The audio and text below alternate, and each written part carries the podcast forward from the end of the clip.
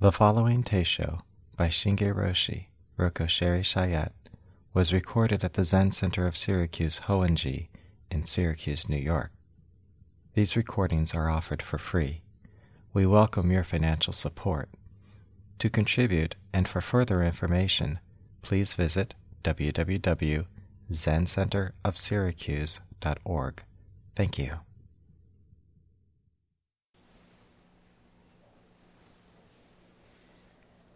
Good morning. Good morning.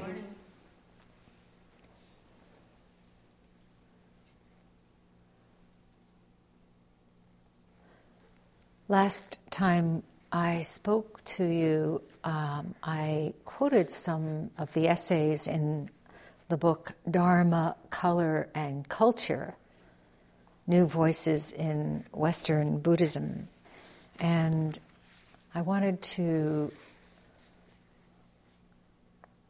continue with this book, reading today from a few excerpts, um, a few excerpts from an essay by Viveka Chen. She is a uh, Chinese American Zen teacher who's part of the Western Buddhist order and teaches in at San Francisco Zen Center.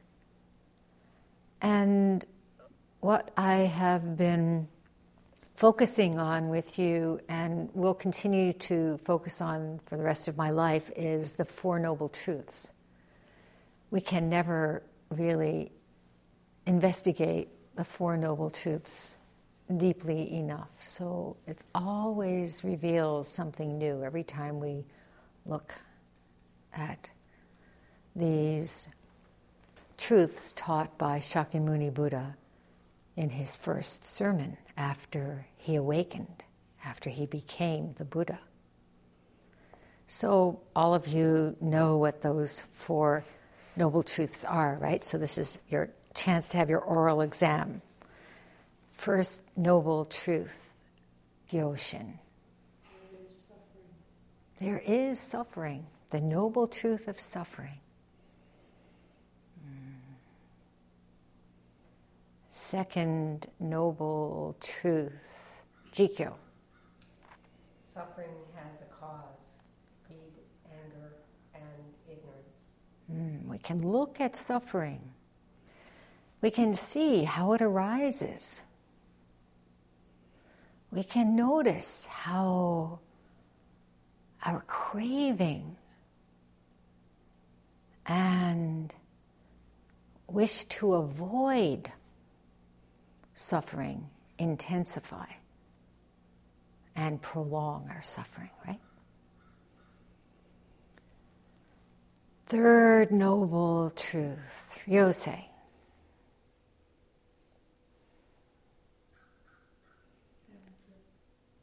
Who would like to help Ryosei? What is the third noble truth? Yes? Cessation. Cessation this round of grabbing for what we feel we lack and pushing away, avoiding what we don't want, that continually creates new suffering can stop.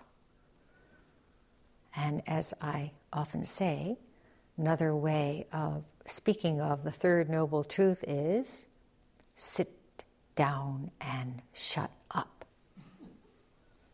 this sitting down and shutting up, if we really do it, this is what the Buddha did. This is how he became the Buddha.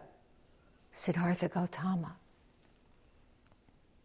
sat down, vowing that he would not get up again until he had broken through the endless round of samsara, the three poisons the way in which we are led around like a bull with a ring in the nose by our various kinds of compensatory habits,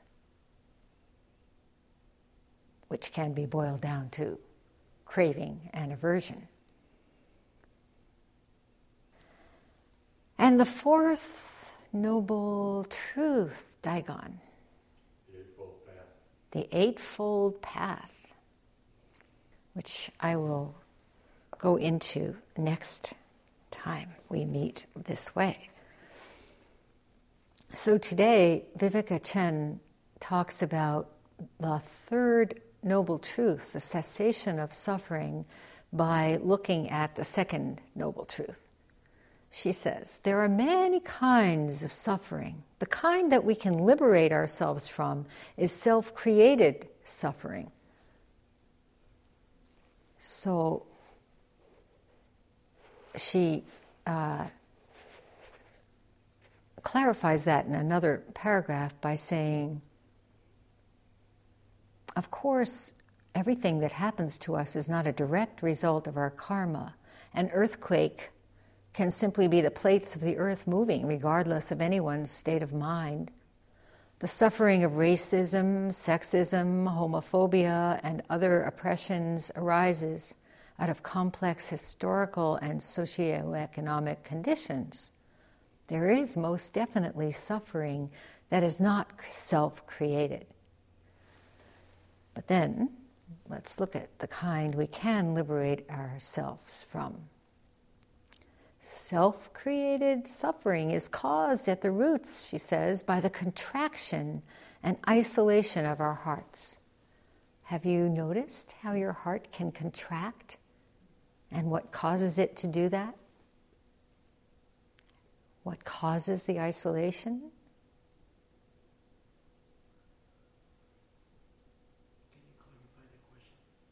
Not yet.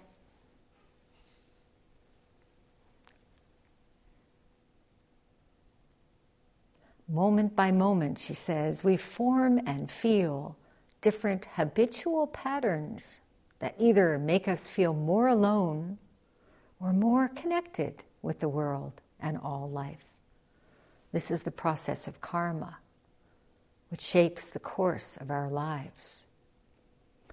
Buddhism is concerned with helping us recognize and reinforce the tendency towards openness and interconnection. This is how the heart is liberated. This is how we awaken. We can notice in ourselves that we do have this tendency to have openness instead of contraction of the heart. Each one of us has this possibility, but perhaps it isn't cultivated strongly enough. And so we go with what our patterns have led us to believe is the reality of our lives, which is contraction and isolation. Why?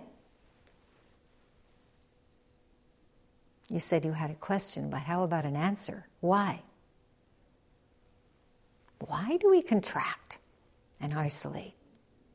So we don't get hurt. Hmm? One of the reasons would be so we don't get hurt. So we don't get hurt. We think we might get hurt. And going back to this essay, she says, from these contracted states, we build a wall around the self to define and protect me and mine as a misguided means of seeking security. Misguided, why? Will we ever find security that way? We'll find isolation.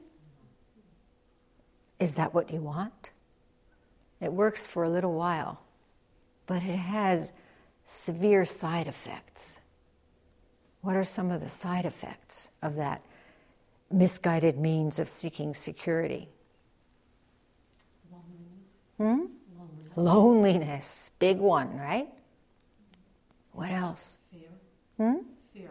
Fear. Fear kind of prompts the whole process. And then a side effect of securely erecting those boundaries is loneliness, definitely. What else? Yes? Loss in, loss in the meaning of your life. Pardon? You lost the meaning of Loss of meaning, loss of meaning for your life, feeling as though there's no reason to get up in the morning.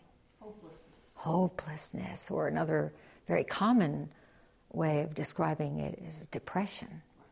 Very much so. Anger. And then anger comes, right? Yeah. Because you feel as though you should have something more, some meaning, and somehow what happened? And it must be someone else's fault. Yeah. So she then says, whenever we create a self to cling to, we also create others. It goes along, right? To protect ourselves from, or as objects from whom to get our needs met. This is another very important statement. We think self, secure wall, others who might hurt us, or others we need. Grab hold. And all of this is based on what? What is our understanding of this self that we have created? What do we feel about this self? It's going to last forever. I mean, it's an isolated thing. It certainly has that uh, uh, ignorant attitude, forgetting that everything is impermanent. Right. But what about the nature of our view of ourselves? What, it, what do we feel deep down about ourselves? When we are protecting and building a wall and have this misguided view of needing security, why do we do that? We feel that we're real. Ourself is real. That's what she's saying. But why? Why do we have this erection of what we hope is the reality of a self, an ego entity, a self identity? Why do we have to put so much effort into protecting and into grabbing something because what? Huh? We're ignorant of our true nature. Yeah, we are. We, we certainly are ignorant. Yes, what else? Doubt it. Huh? We doubt. this. We doubt. We doubt. This very body is the body of the Buddha. Right? We doubt. We feel what? Do we feel we have it? What do we feel? Loss. How about the word lack? All right? We have this sense of lack. We have this feeling that we need to fill this lack. This is a very important aspect of looking at the root of suffering. It's, it's negativity. Yeah, we have a sense of negativity about our own uh, beautiful being. Yeah, this great lack.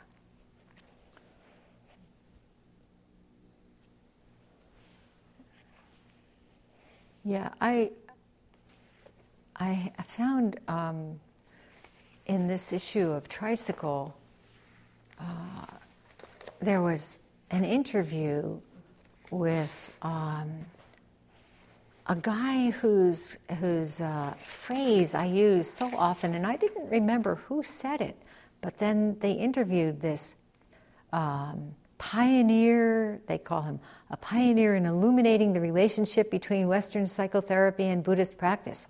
Yeah, his name is John Welwood. And many people have picked up the phrase that I use so often, which is spiritual bypassing. It's used by many uh, psychotherapists who are uh, also Dharma teachers, like uh, Mark Epstein, many, many people. And so he coined that, at least, you know, we think he's the originator of that uh, phrase back in the uh, about eight, 30 years ago. So they're interviewing him here. And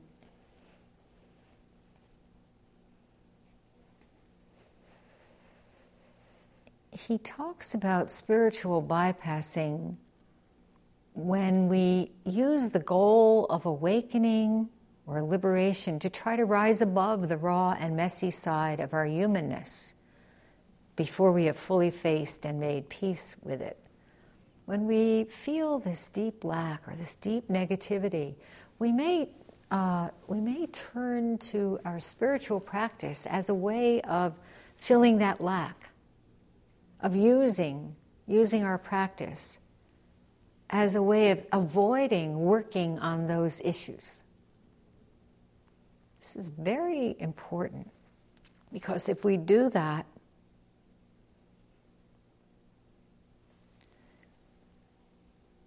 he says we, uh, we may also use our notion of absolute truth to disparage or dismiss relative human needs, feelings, psychological problems, relational difficulties, and developmental deficits.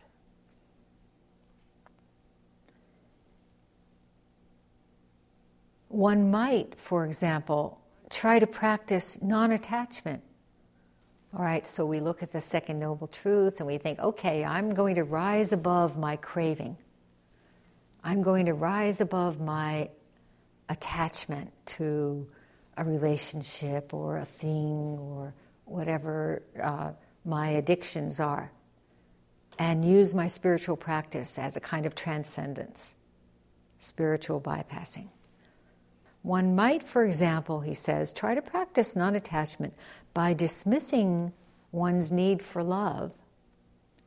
But this only drives the need underground, where it is likely to become acted out in covert, unconscious, and possibly harmful ways. We see this all the time. It's in relationships, he says, that our unresolved psychological issues show up most intensely. That's because psychological wounds are always relational. The core psychological wound, so prevalent in the modern world, forms out of not feeling loved or intrinsically lovable as we are. Many people, I think, feel this way that they're only entitled to love if they change, if they become better human beings, if they meet someone's expectations. Maybe not you all, but I think it's very common that we find the addictive cycle is actually created by this deep feeling this deep wound that you're not good enough. And that comes from what he calls inadequate love or attunement in our developing years. He calls it the relational wound or the wound of the heart. Gelek Rinpoche talks about attachment in his book, Good Life, Good Death.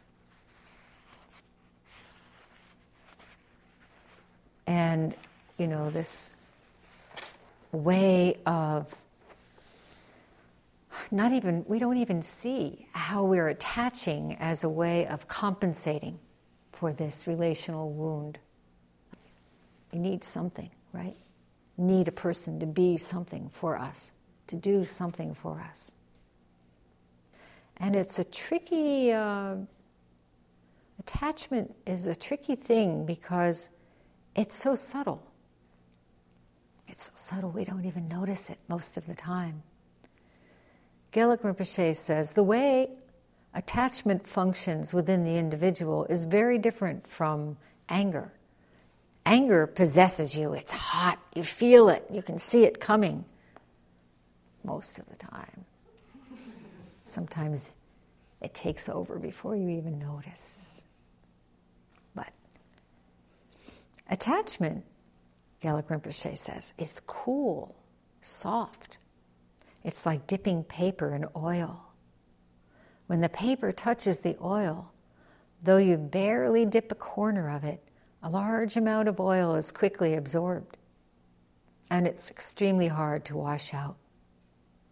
Likewise, attachment is pervasive. It comes unexpectedly, takes over our entire body, mind, and even speech. He tells a story about an old monk in Tibet in the 1700s who was very attached to the butter used in Tibetan butter tea. He liked to collect it, to reuse it. That recycled butter is called za. He fell ill, but still managed to go to the monastery every day for the morning gathering when butter tea was served. Soon he could no longer carry his cup, so he put a ladle in a bag and hung the bag around his neck. When he could no longer walk by himself, he had two young monks hold him up so he could go and collect his butter. He was so ill, everyone wondered why he hadn't already died. A famous spiritual master of the time, Gungtang Jampelyang, heard the story and, since he happened to know the monk, decided to go and see him. How are you feeling? Gungtang Jampelyang asked the old monk. Well, I am sick, he replied, but I haven't missed a single morning meeting. I like the tea so much. Oh, that's good, said Gungtang Jampelyang. And did you collect a lot of sha? The monk said, Yes, I have. Then Gungtang Jampelyang said, You know, I've heard that in the pure land of Tushita, that means after you depart, the butter is far better than ours. and they give you much more of it, too. The monk said, Are you quite sure? Gungtang Yang said, Yes, my teachers told me so. The old monk said, Well, since it comes from you, it must be true. And he died two, year, two days later very peacefully. So we may not think it's a good thing to die, right? But when this time comes, we have to let go of the attachment to this body. That's our fundamental attachment, right? Even though we may say, oh, I am ready when the time comes quite rare to find that someone is ready, right, Gyoshin? Gyoshin works with people who are dying in the hospital as a chaplain. And I don't know if you have experienced, it is rare, but it does happen. When someone is really ready, my mother kept saying to her wonderful doctor,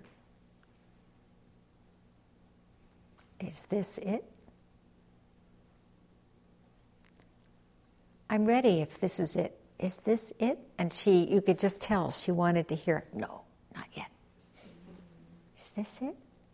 So finally he said, you know, he was a wonderful guy, Peruvian, very deeply, you could tell, very deeply religious in his way. He said, you know, only God knows. But I think soon. I was so compassionate, not trying to give her any false hope, but not trying to say, I give you about 20 hours. That was really beautiful.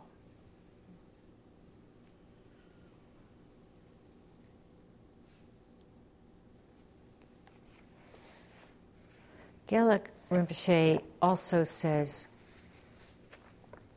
when you see, quote, I, the most precious one, end quote, because that's after all why we can't die, right? I, the most precious one, creates all of our suffering. Thinking, I, this separated, this person we have to defend no matter what, right? I, as opposed to others. I who must create this wall of security. It's odd, isn't it, when we don't really feel this uh, deep, hmm, what Welwood calls, you know, this attunement, when we don't really feel that we're lovable enough, we have to somehow compensate for that by saying, I, the most precious one. The less we feel trust that we are lovable, the more we have to project this I, the most precious one, defend I, the most precious one.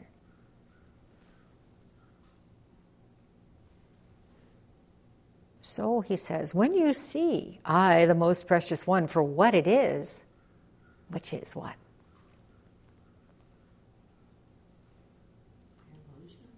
Yeah, an illusion, a projection, something we've created to feel that we are lovable, that we have to protect. That, he says, when we see it for what it is, that it has no permanent or separate identity. That is the beginning of developing wisdom. So we sit here, and this is what we're doing. We're developing wisdom. Sometimes deep experience happens. Sometimes simply sitting after sitting, developing wisdom, developing wisdom. You can't see it, you can't point to it, you certainly can't say anything about it, but it happens. Then he says, when you really understand and experience the interdependence of all things, the nature of reality, that is wisdom. Deep sitting, session, long sitting, we come to feel this, right? We really feel it. It isn't a theory, it's not an intellectual uh, proposition, right? Just feel it. This happens, therefore, this happens. That occurs, therefore, this occurs. This person feels miserable, therefore, I understand what it is to suffer. My understanding, therefore, this person feels less miserable. Connectedness, all connected.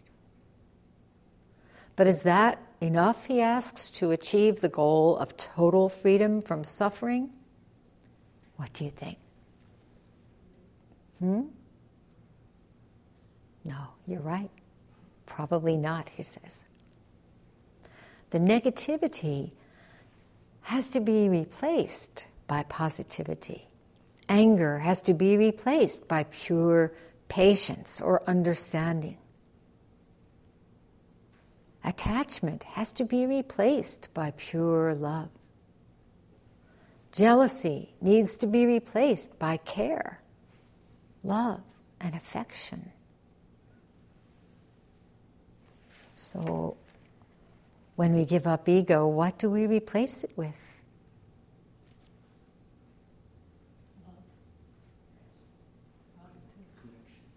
Hmm? Yeah. Gratitude. Yeah, all those are perfect. He says, when we exchange I, the most precious one, for seeing others as most precious. Therefore, love, compassion, gratitude. Yes.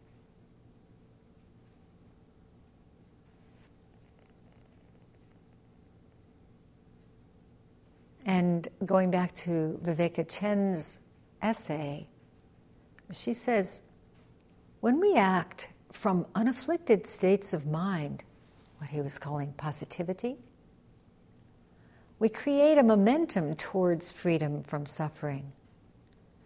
You probably can feel this in your sitting. There's a feeling of some momentum that you, you have this really pure desire not to keep getting caught up in all those old habits and not to cling and not to create this self versus others. A momentum towards freedom from suffering, she says. And we start to dissolve the, the protective, isolating walls we've built up from past habit. A freedom arises in each moment that we let go of the preoccupation of circling the wagons around me and mine. Isn't that a wonderful statement? Freedom arises in each moment Notice this. Each moment, what is sitting? What is zazen?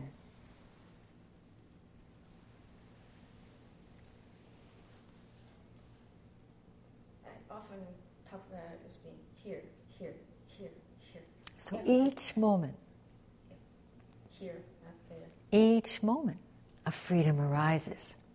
It's not that we do zazen long enough so that eventually we will come to this freedom, but that the freedom is in this moment. Right here, we can experience it and actualize it. Some of you have attended Dharma study for many years and may remember that before we began the book of Rinzai, which we're reading now, we read his teacher's book, Obaku, Huang Po's book on the nature, the nature of mind, and he said over and over again, this is not some kind of ladder that we climb. It's not a progression toward some eventual freedom. It's each moment, right here. We must wake up to it right here. And how do we do that? Do we think, okay, I'm sitting in zazen, I am waking up to this moment? No, that doesn't seem to work, does it? and none of us feels lovable enough to really believe it anyway. If we did, great. You know, like, you know, this really miraculous statement made by Jika's little nephew I a Buddha. And he only lived a year after that. I a Buddha. He knew he didn't need to go through the next 80 or so years. Sometimes we think that's terrible. And in a way, like we always say, losing Morgan, it is terrible. In another way, it's done. I, Buddha. Morgan didn't even have the words to say it, but we knew, right? A Buddha. This very moment, this very place, not stuck.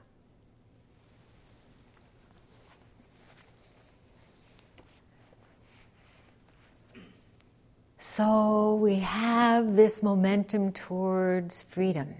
We have started to dissolve the protective, isolating walls we've built up from past habit. How do we do it? We can't think it. How do we do it? Letting go. How? Breathe. Each breath, right? Letting go. How many of you have tried to hold on to your breath? Really hold on. I mean, literal exercise. It's a very instructive thing. You can do it right now. Let's all take a breath and not let it go.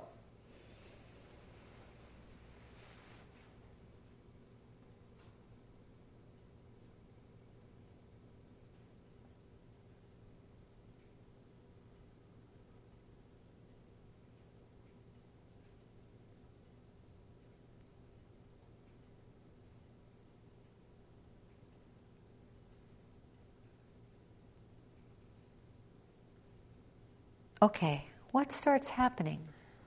Hurts. Huh? It hurts. you can feel this sort of tension building. in the Tension. Ah. anyone else? What did you notice? You feel caught. Caught. Tension. Caught. What else? Desire to breathe. Great. Yeah. I need a breath. What else? Relief when you finally do get that breath. Well, you know, you have the breath. That's the lesson that we were just examining. You have it. You are holding that breath. Your body is processing it and changing it. And so, how are you feeling as you continue holding on to that breath? You can't take another breath yet.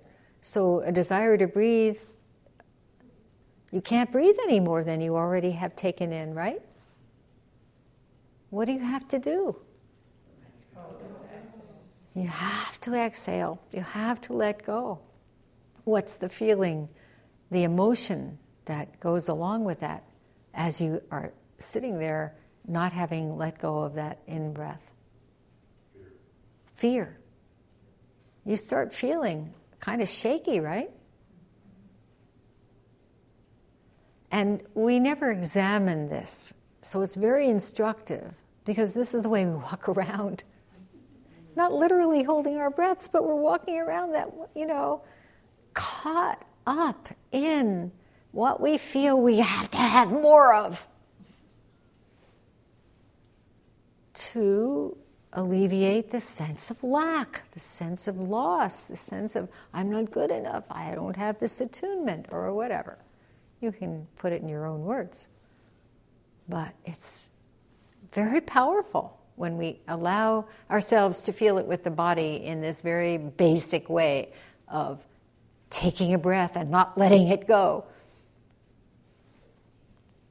So letting go, very wonderful. Only by letting it go can we what? Right. Only way that we find this freedom. The freedom to breathe without grabbiness. The freedom to receive rather than to project our needs onto others. It's quite a different way of relating, isn't it? To openly receive the next breath is so different from saying, Give me! And I'm going to keep it. That's kind of a leitmotif of our lives. So when we look at it physically, we can see the freedom that arises in each moment that we let go of the preoccupation of circling the wagons around me and mine.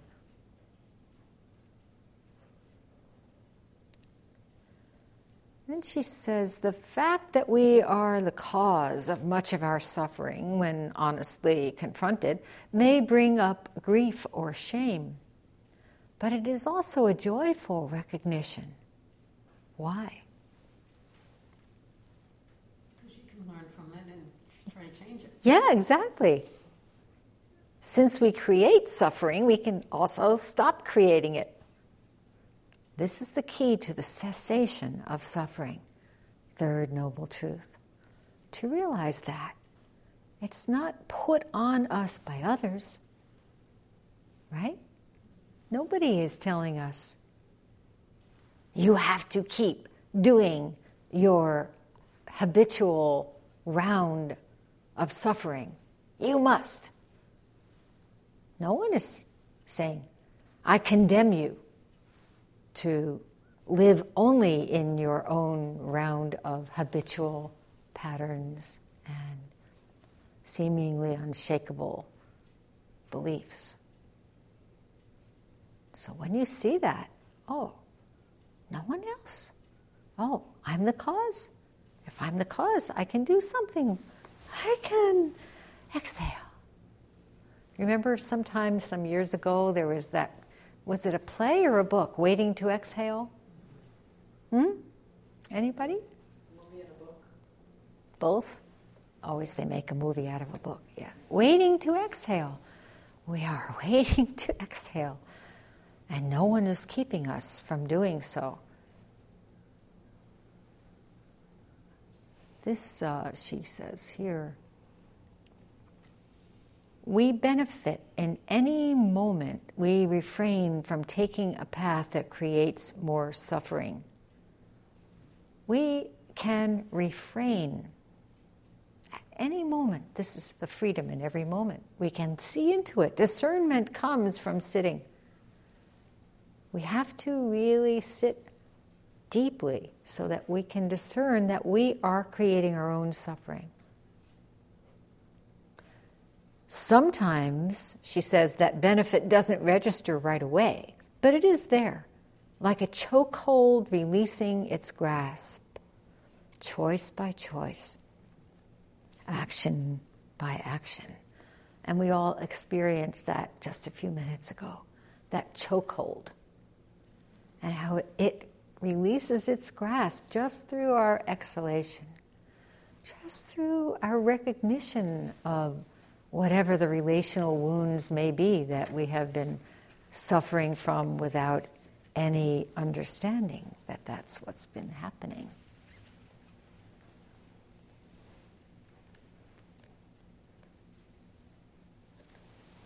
Going back to John Welwood's interview in Tricycle,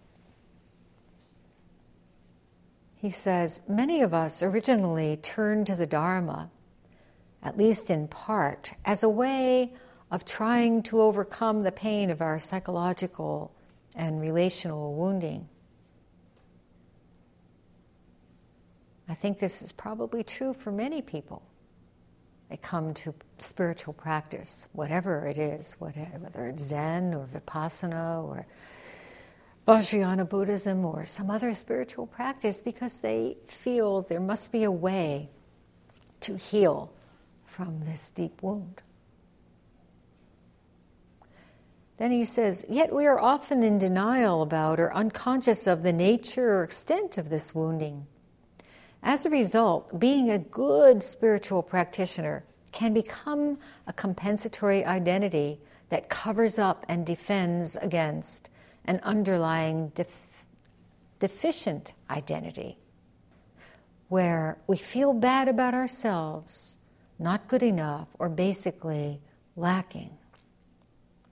Then, although we may be practicing diligently, our spiritual practice can be used in the service of denial and defense. This is a very important point to keep in mind. Are we using our spiritual practice in the service of denial and defense? And when he says, when spiritual practice is used to bypass our real life human issues, it becomes compartmentalized in a separate zone of our life that remains unintegr- unintegrated with our overall functioning. We see this all the time. Compartmentalized. Someone may have deep understanding. And you may say, well, how can that deep understanding not pervade the entire being of that person so that no harm is caused? Well, just take away how can. Everybody.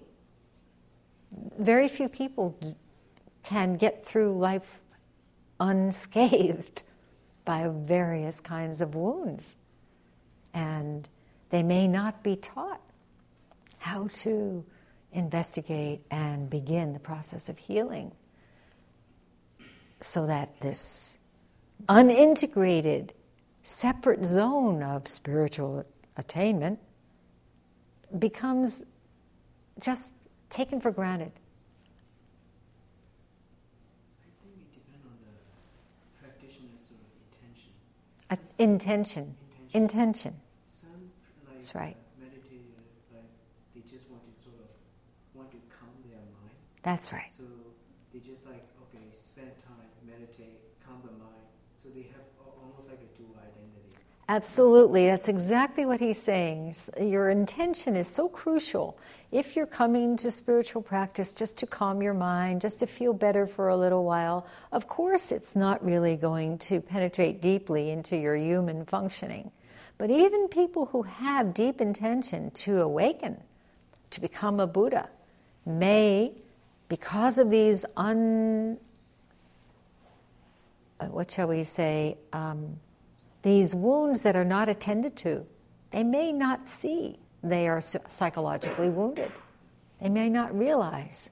But some of the meditators they try to sort of like understand and like try to incorporate in their life, Hmm.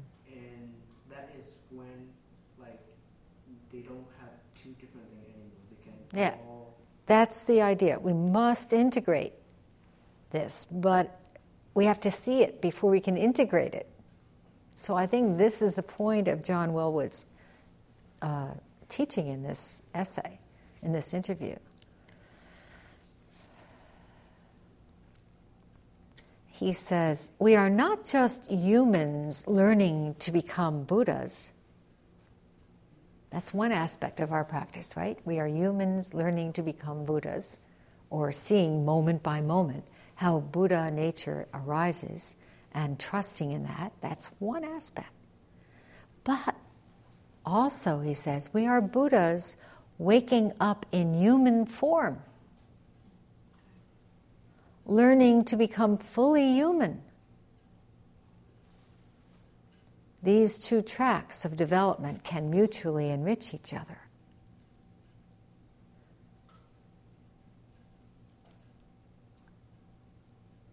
Even though personal feelings and needs, what we might call the samsaric round, may have no solid or ultimate reality, you know, we'd love to say, oh, there's no real self.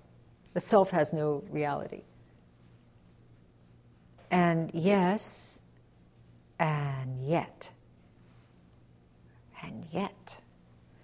He says, even though personal feelings and needs may have no solid or ultimate reality, shunting them aside is likely to cause major psychological problems. How many of you have discovered this to be the case?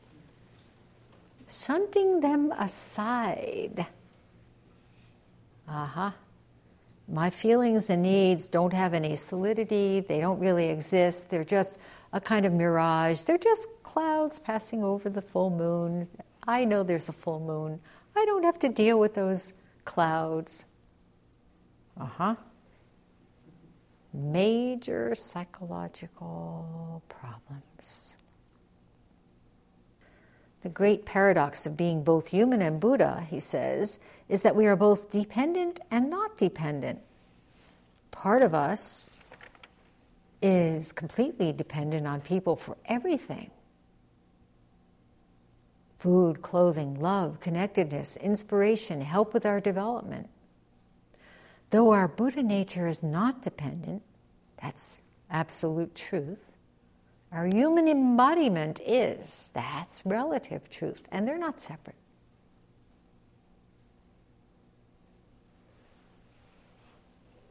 Some of you know the naturalist John Muir. Yes. He wrote When we try to pick out anything by itself, we find that it is bound fast by a thousand invisible cords that cannot be broken to everything in the universe. And so, in this way, we are interconnected, we are interwoven. And our Buddha nature and our human nature are not separate. Absolute and relative are not two. Right?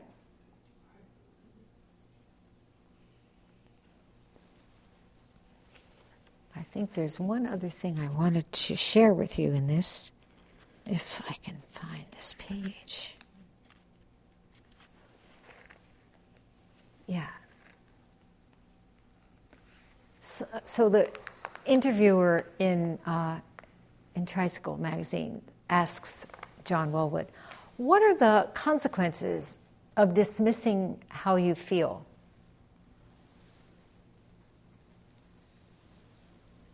I think all of us know, we've already experienced the consequences of dismissing our human nature, how we feel.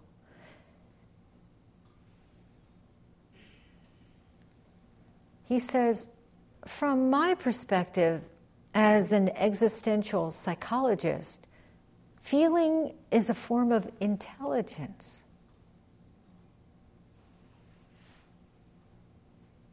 It's the body's direct, holistic, intuitive way of knowing and responding, which is highly attuned and intelligent. Unlike emotionality, which is a reactivity that sweeps you away. Gelek Rinpoche once said, Emotions are untrustworthy. Emotionality is reactivity that sweeps you away.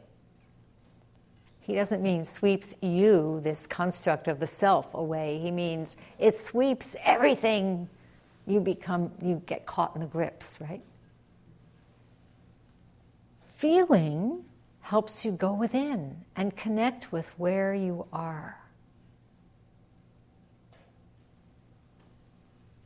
This is something we rarely want to do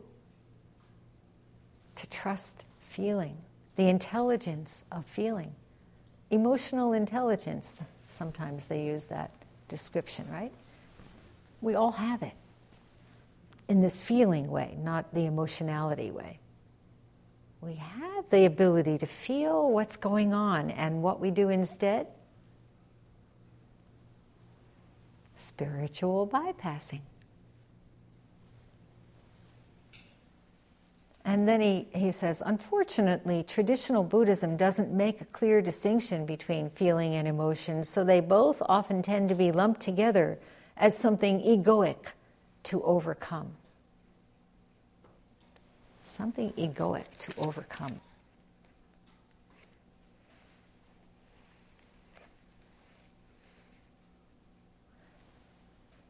I'll end with a quote that he ends with from the late Dzogchen master Chagdud Tulku, who said, People often ask me, do lamas have attachments? I don't know how other lamas might answer this, but I must say yes. I recognize that my students, my family, my country have no inherent reality. And yet, I remain deeply attached to them. I recognize that my attachment has no inherent reality. And yet, I cannot deny the experience of it, the feeling, right? The feeling. Knowing the empty nature of attachment, I know my motivation to benefit sentient beings must supersede it. And then we get back to what Nathan said intention. This is crucial. This is our vow. Knowing the empty nature of attachment, I know my motivation to benefit sentient beings must supersede it. Who are we? How are we? What do we do? What is our following the Eightfold Path after all? But knowing the empty nature of attachment and at the same time my motivation or intention to benefit sentient beings. This is our vow, right? So we will end with the great vows for all.